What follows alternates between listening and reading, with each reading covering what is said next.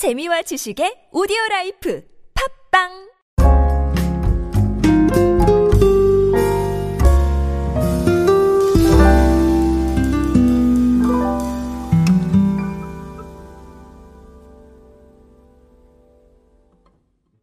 우리의 눈길을 사로잡는 요소들은 점점 많아지고 있죠. 그 눈길을 사로잡는 방법은 여러 가지가 있겠지만 어, 요즘은 콜라보레이션이라던가 아니면 그 콜라보레이션을 통해서 재미를 창출하는 이런 방법들이 굉장히 유력한 방식으로 떠오르고 있습니다. 그래서 사례가 너무나 많은데요. 그래서 제가 다 짚어드리려니까 정말 네, 이걸 다 짚어드릴 수가 있을까 싶을 정도로 여러 가지가 쏟아지고 있어요. 오늘은 그런 사례들 하나 더 보면서 의미하는 바들 좀 알아보도록 하겠습니다.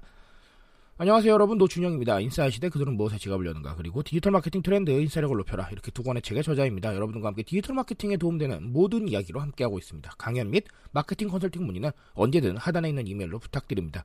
어, 요즘 인터넷 컨텐츠, 예, 좀 준비하느라고 좀 많이 바쁜데, 준비하면서 보니까, 네, 이런 부분들이 정말 많아지고 있고, 어쨌든 오디오 클립 제가 또 매일 해야 되다 보니까, 사례 발굴은 당연히 해야 되는 거예요. 그래서 보니까 너무나 많은 것들이 쏟아지고 있습니다.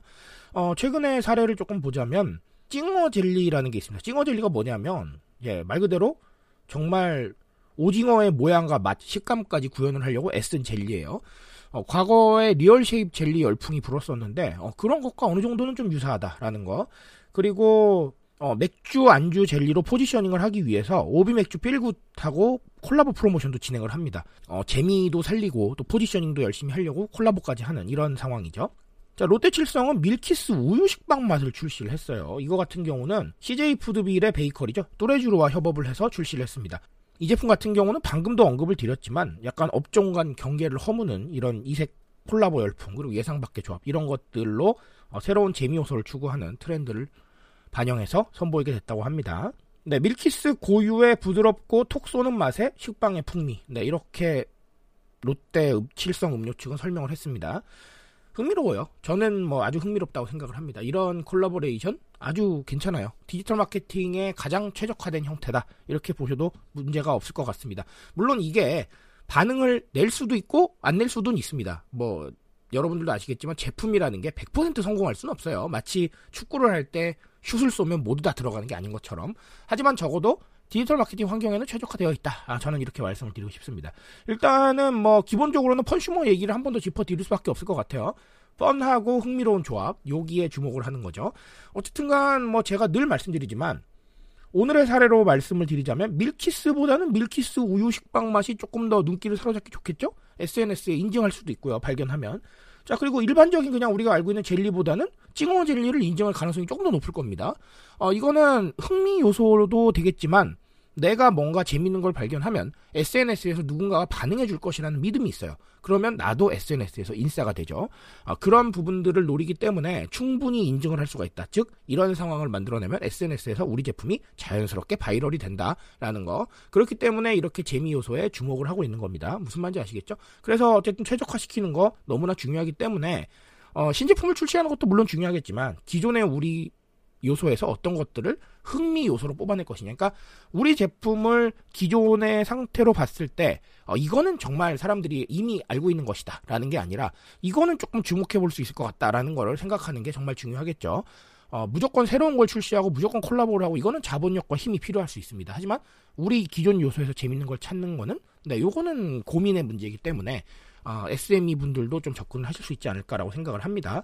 자, 또 다른 하나는 경계가 허물어진다, 협업이다, 뭐 이런 얘기들이 많이 나오는데 이 경계가 허물어지고 있다는 거에 좀 주목을 할 필요가 있습니다. 저는 이제 이 경계라는 단어 자체가 좀 그렇게 큰 의미가 없다고 봐요. 왜냐하면 자, 이렇게 생각을 하시면 됩니다. 기존에 있었던 마케팅은 사실은 매스미디어 중심이었고, 매스미디어에는 어느 정도 공식이 있었어요. 말하자면, 어떤 업계는 이런 방향으로 가야 된다. 음, 이런 업계는 이 방향으로 가야 된다. 이런 것들이 조금 있었어요. 암묵적으로 좀 존재했죠. 그러다 보니까 새로운 시도가 조금 어려워지고, 그리고 그 시도에 반응하는 부분도 천천히 감소하지 않았나 저는 생각을 합니다. 하지만 디지털 마케팅 환경은 이 경계라는 게 없어질 수밖에 없어요. 왜냐하면, 자, 1인 중심이죠. 1인 중심이라는 건 1인 가구를 말하는 게 아니고요. 개인 중심이란 얘기입니다. 개인의 관심사와 개인의 생각, 그리고 개인의 어떤 활동들을 중심으로 합니다. 유튜브 크리에이터들 보세요. 주제가 획일화되진 않습니다. 각자 잘하시는 걸 하죠. 가장 잘하실 수 있는 거. 하지만 매스미디어는 사실 그렇게는 안 됩니다. 그렇죠? 위에서 결제가 나야 되니까. 이건 무슨 말인지 이해하실 겁니다. 어쨌든 어, 이런 상황이기 때문에 결국은 개인의 관심사, 개인의 생각에 집중하고 있기 때문에 각자의 이야기를 정말 적극적으로 추구하다 보니까 이 경계라는 게 별로 의미가 없어졌어요. 왜냐하면 이 사람은 어차피 어느 곳에 관심이 있다라고 한다면 반응할 것이고 그리고 관심이 없다라고 하면 반응을 안 할 거란 말이죠. 그러니 공식보다는 차라리 던지는 게 더 나아지는 시대가 된 거예요. 그 중에 던지면 하나는 들어가겠죠. 이게 바로 피보팅 전략의 일종이죠. 그런 상황이기 때문에 우리가 경계를 따지고 어, 뭔가 이거는 이렇게 해야 된다라는 걸 따지는 건 저는 큰 의미가 없다고 봅니다. 디지털 마케팅 환경에서는 차라리 정말 이런 collaboration으로 하나 만들 걸 두 개 만들고요. 두 개 만들 걸 세 개 만들고 이런 식으로 조금 더 많이 해답지를 만드는 게 저는 더 중요하지 않나라고 생각을 합니다. 조금 무책임한 얘기가 될 수도 있겠지만 결국은 이런 collaboration으로 많은 것들을 창조해내고 이런 collaboration으로 많은 아이디어를 만들어서 최대한 많이 던지는 게 나을 수도 있어요. 어느 하나에 집중하는 것보다는. 무슨 말인지 아시겠죠? 그게 디지털 마케팅 환경의 속성이고요. 아, 그렇게 이해를 하셔야 됩니다. 결국 대중들은 하나에 매몰되지 않습니다. 결국은 이렇게 생각하셔야 되거든요. 우리가 재밌다고 생각하는 거 1년 내내 보십니까? 아니죠. 그렇죠? 한 번 보면 땡이에요. 딴 거 보러 또 가신단 말이에요. 딴 거 찾으러 가고요. 그런 상황에서 하나에 매몰되어 있는 게 의미가 있느냐? 경계를 지키고 내가 자리를 지키는 게 의미가 있느냐? 저는 없다고 생각을 합니다. 그래서 디지털 마케팅 환경이 이렇게 변했다는 거. 네, 이렇게 이해를 하시면 되겠습니다.